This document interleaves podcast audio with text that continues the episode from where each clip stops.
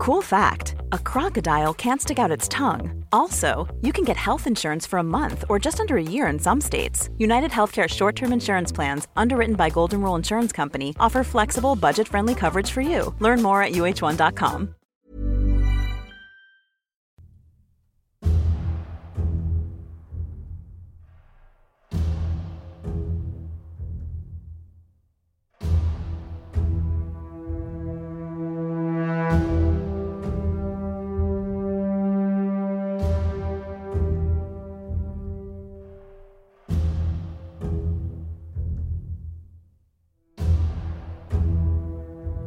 Hello and welcome to a History of Europe Key Battles podcast. This is the third and final part on the Napoleonic Wars.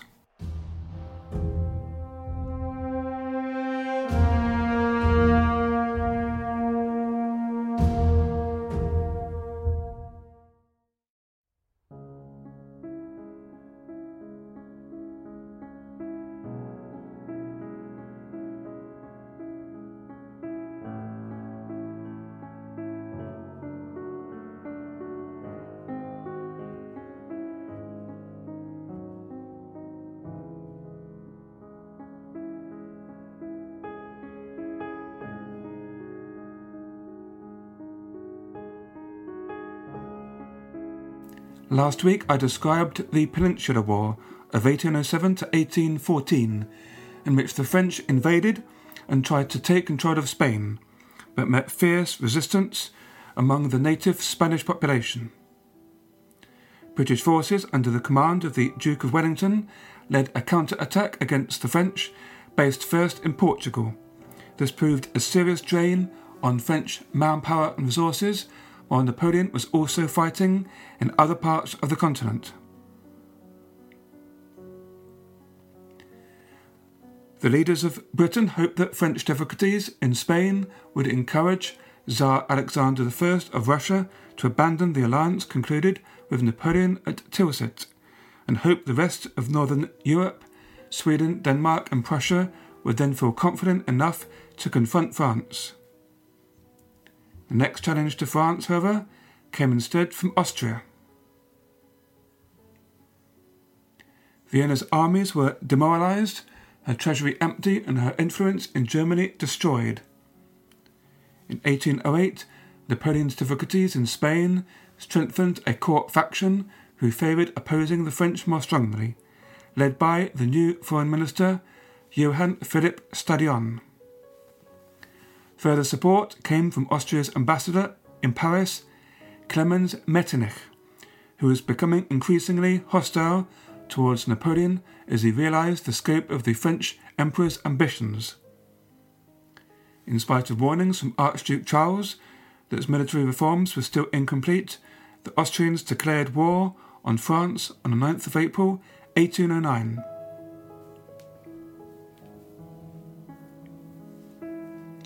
The international support which Vienna hoped for failed to materialize.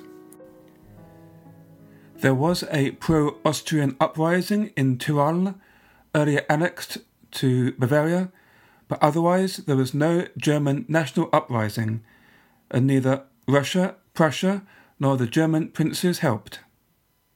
Only Britain gave any support, but this proved of little help after a British diversionary attack in the northern Netherlands failed. By the middle of May, just a month after war was declared, Napoleon had occupied Vienna, and the Archduke Charles won a victory, albeit with heavy losses, at the Battle of Aspern-Essling, he was unable to press his advantage. The conclusive battle of the campaign occurred on the 5th of July, just outside Vienna, at the town of Wagram. Having successfully crossed the Danube, Napoleon attempted an early breakthrough and launched a series of evening attacks, but the Austrians held firm. The next day at dawn, Archduke Charles launched attacks along the entire battle line, seeking to take the opposing army in a double envelopment. The offensive failed against the French right, but nearly broke Napoleon's left.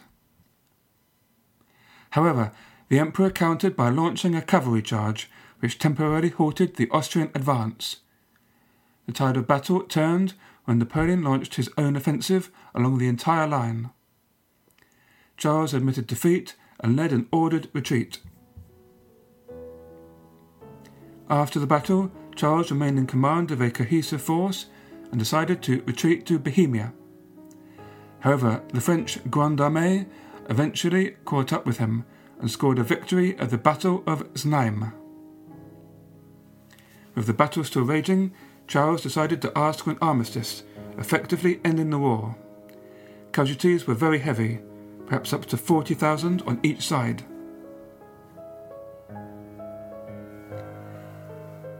The subsequent peace settlement of Schönbrunn, dictated by Napoleon, brought further humiliation for the Habsburgs. Vienna was forced to cede her share of the Polish partition to the Grand Duchy of Warsaw, her remaining Adriatic possessions to the Kingdom of Italy, a slice of Bohemia to Saxony, and Salzburg to Bavaria.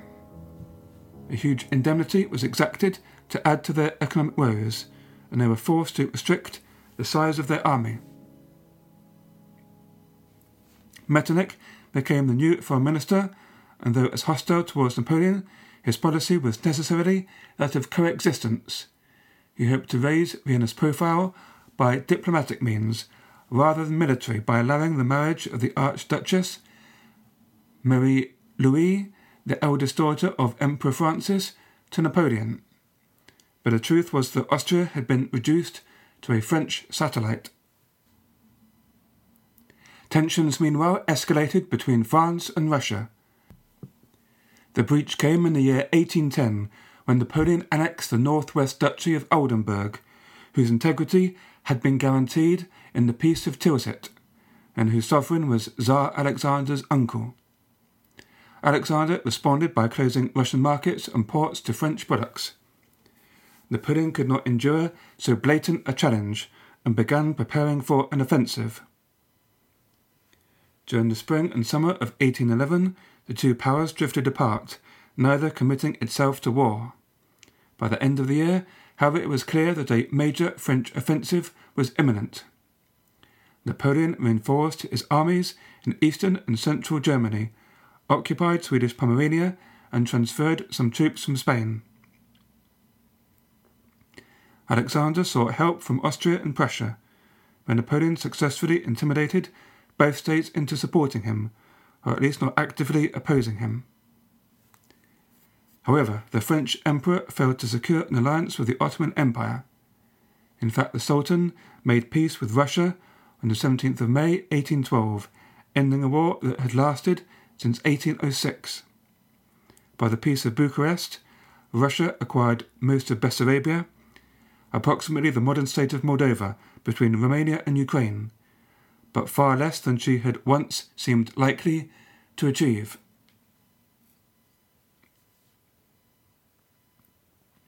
Napoleon assembled an immense army of about 600,000 men in East Prussia, of whom only about half were French.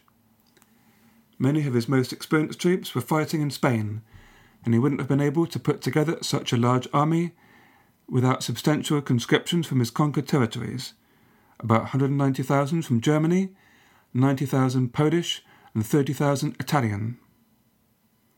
Another 50,000 reinforcements followed later. This so called Grande Armée was accompanied by 200,000 animals and 25,000 vehicles when it crossed the river Niemen on the 22nd of July 1812. This massive force far outnumbered the Russian armies, which had to retreat ever deeper, fighting small scale rearguard actions but avoiding a major battle. The size of Napoleon's army meant that it was unwieldy and unable to move fast enough to catch the retreating Russians. The logistical problems of moving so many people across such a great distance were immense. Other problems were a high level of desertion and also indiscriminate plundering, made worse by the very extended lines of communication by the Russians' scorched earth policy. Napoleon hoped that the Russians would launch a counter-attack and give him a chance to strike a decisive blow in battle. In late July, his troops reached the city of Vitebsk on the far eastern border of Lithuania. There he waited to rally up the stragglers before continuing on to Smolensk and then beyond. The Russians finally made a stand near the village of Borodino, not far west of Moscow, on the 7th of September. By then, the Grande Armée was already much reduced in size. The Bavarian Corps, for example, had lost half their strength through illness before it even made contact with the enemy. The Battle of Borodino of the 7th of September 1812 was fought between Napoleon's 130,000 troops with more than 500 guns and 120,000 Russians with more than 600 guns. The Russians strongly fortified their positions and waited for the French to attack. The right wing had the benefit of ideal defensive terrain, and so the French tried to press the Russian left for much of the battle. Napoleon was not confident of being able to outflank the Russians, and so instead executed a crude frontal attack, which inevitably led to very heavy casualties on both sides. From early in the morning to midday, the fighting went back and forth along the three mile front. The French artillery began to gradually tip the scales in their favour, but the successive French attacks were not strong enough to overwhelm Russian resistance. With uncharacteristic hesitancy, Napoleon, for reasons unknown, failed to commit the 18,000 men of the Imperial Guard who were his last reserve, and so forfeited a potential chance of achieving a decisive rather than just a narrow victory. Both sides became exhausted during the afternoon, and the battle subsided into a cannonade which continued until nightfall.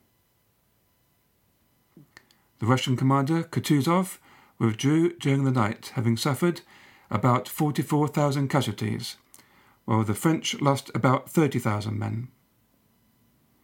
Unlike their enemy, the Russians were able to continually reinforce their numbers, and so by now were able to achieve numerical superiority. A week later, Napoleon entered Moscow unopposed, only to find it abandoned, and the city was soon ablaze, with the French blaming the fire on Russian arsonists. But Tsar Alexander still refused to negotiate. Ignoring warnings about a Russian winter, Napoleon lingered in Moscow until the 19th of October, and only then began the long march back home. The retreating troops were constantly harassed by Russian peasants, Cossacks, and some Russian regular units, making foraging all but impossible, and the army was soon disintegrating through hunger. Its sufferings were increased by snow early in November and severe frosts in December, by the end of 1812, only some 40,000 men of the original 500,000 found their way back to Poland. Napoleon's Russian campaign had cost him dearly in terms of manpower and loss of guns and horses, which weakened French armies for subsequent campaigns. Also, significantly, the disaster in Russia on top of French reverses in the Peninsular War in Spain, finally shattered the myth of Napoleon's invincibility. The French Emperor was now fighting for his own survival.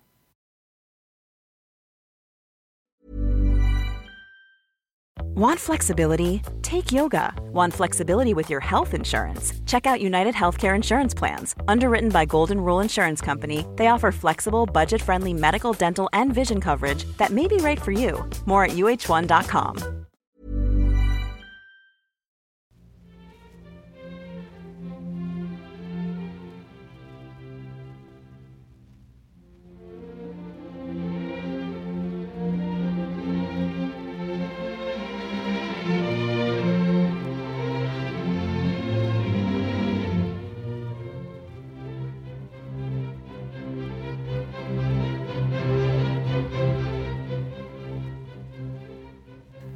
Tsar Alexander of Russia now saw himself as the liberator of Europe and saw it as his mission to defeat Napoleon and to free the continent from French dominance. He reached out to Frederick William of Prussia, who was still hesitant but bowed to pressure as popular resentment of the Napoleonic forces in his country shifted to outright hatred.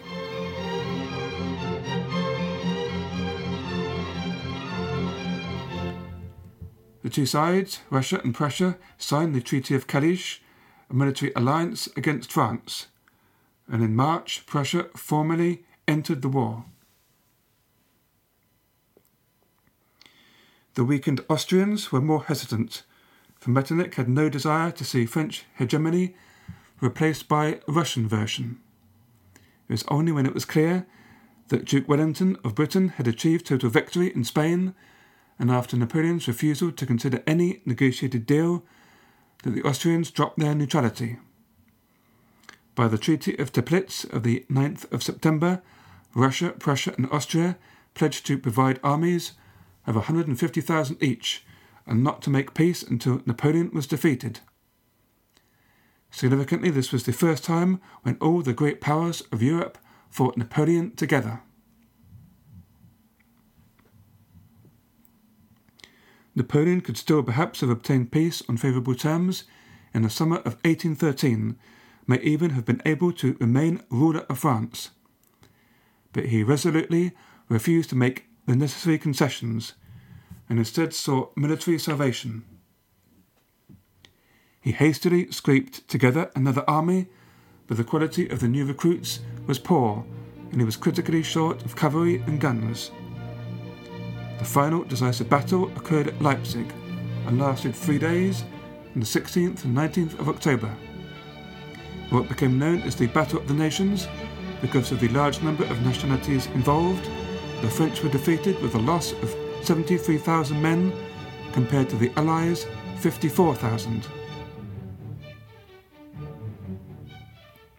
The Allied victory was a turning point and destroyed Napoleon's influence in Germany. For the first time, there was a united front against France and finally the hope of breaking Napoleon's grip on Europe.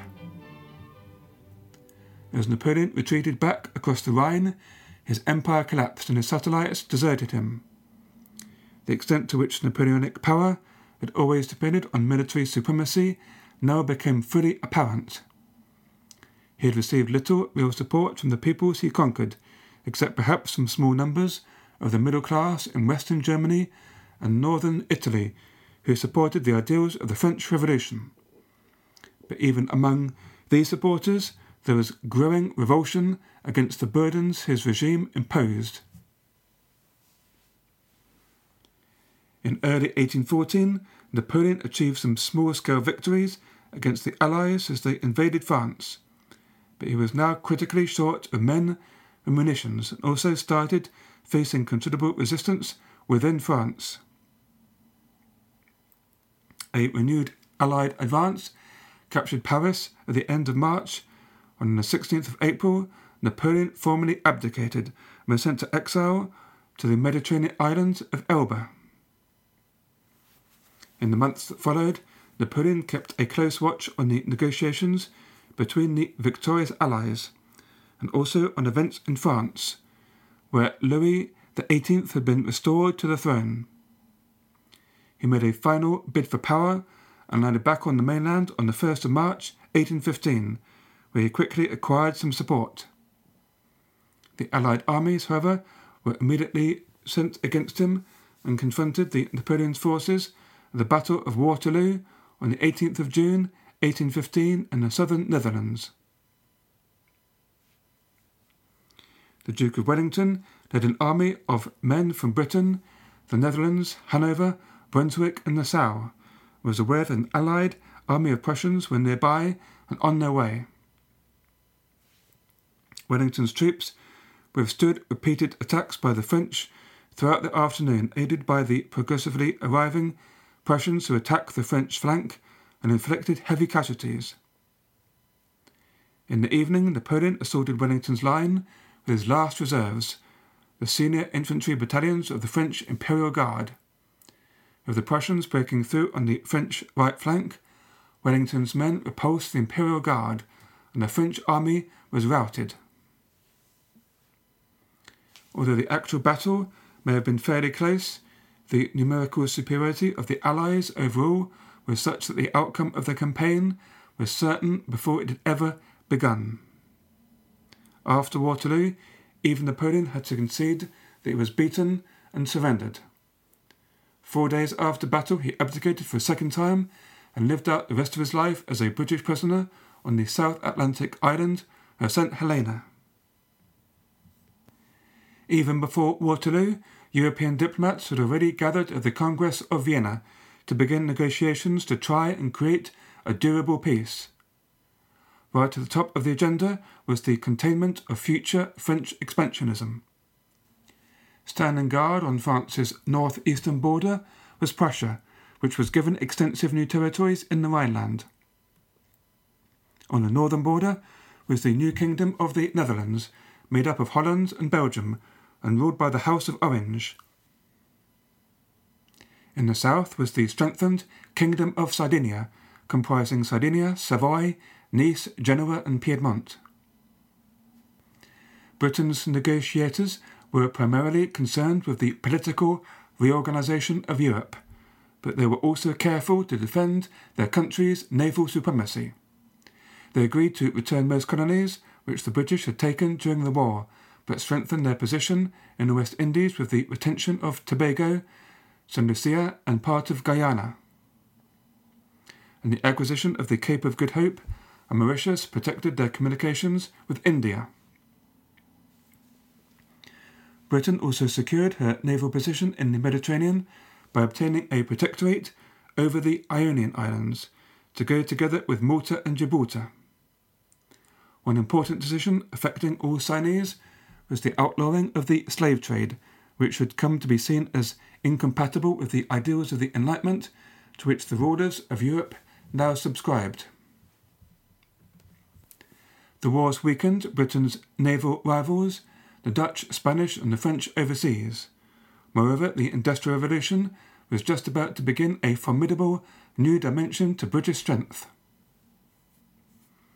France was the principal loser of the Vienna settlement, but after two decades of war, which France herself had provoked, her losses were less than might have been expected, and were largely limited to her territorial conquests.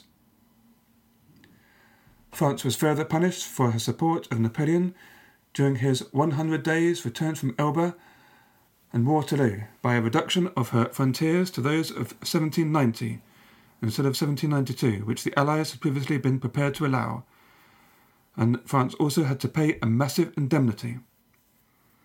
But her former territorial integrity was confirmed, and she remained a great power.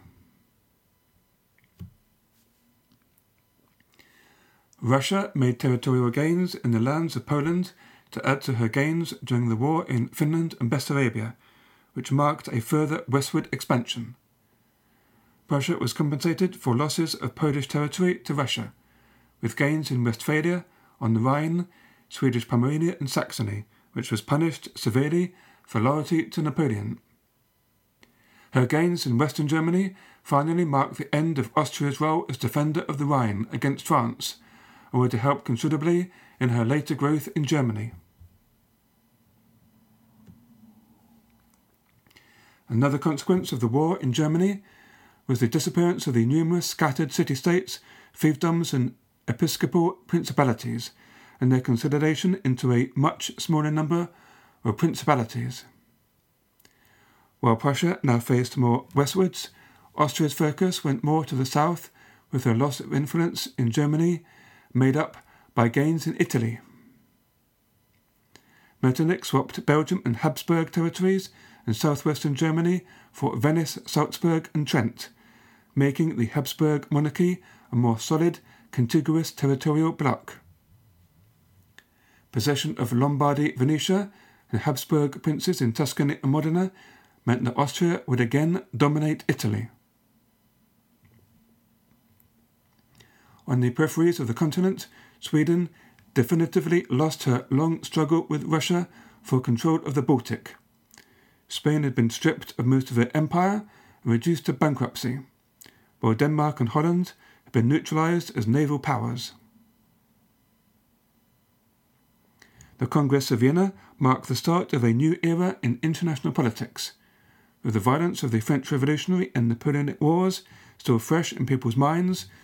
Europe's ruling elites were keen to find ways to resolve differences without resorting to warfare. The previous system, based on maintenance of a balance of power, made way for one where the great powers worked harder to agree disputes between themselves, summed up in the idea of the concert of Europe.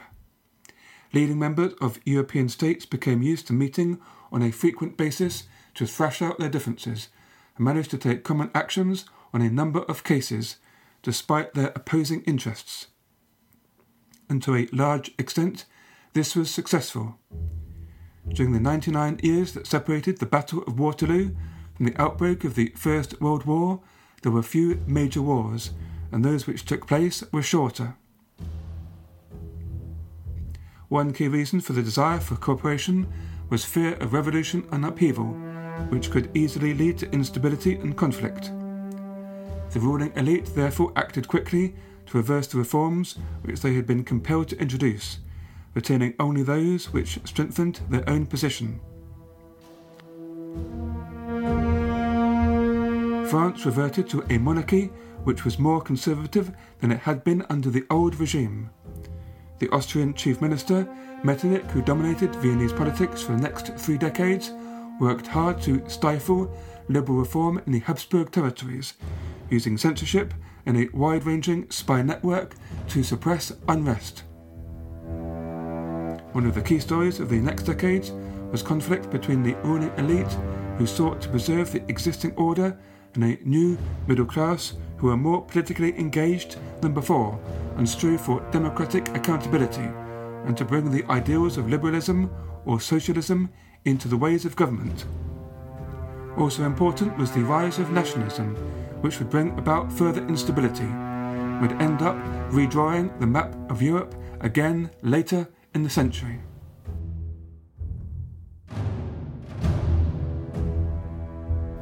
My name is Carl Rylett and you've been listening to a History of Europe Key Battles podcast.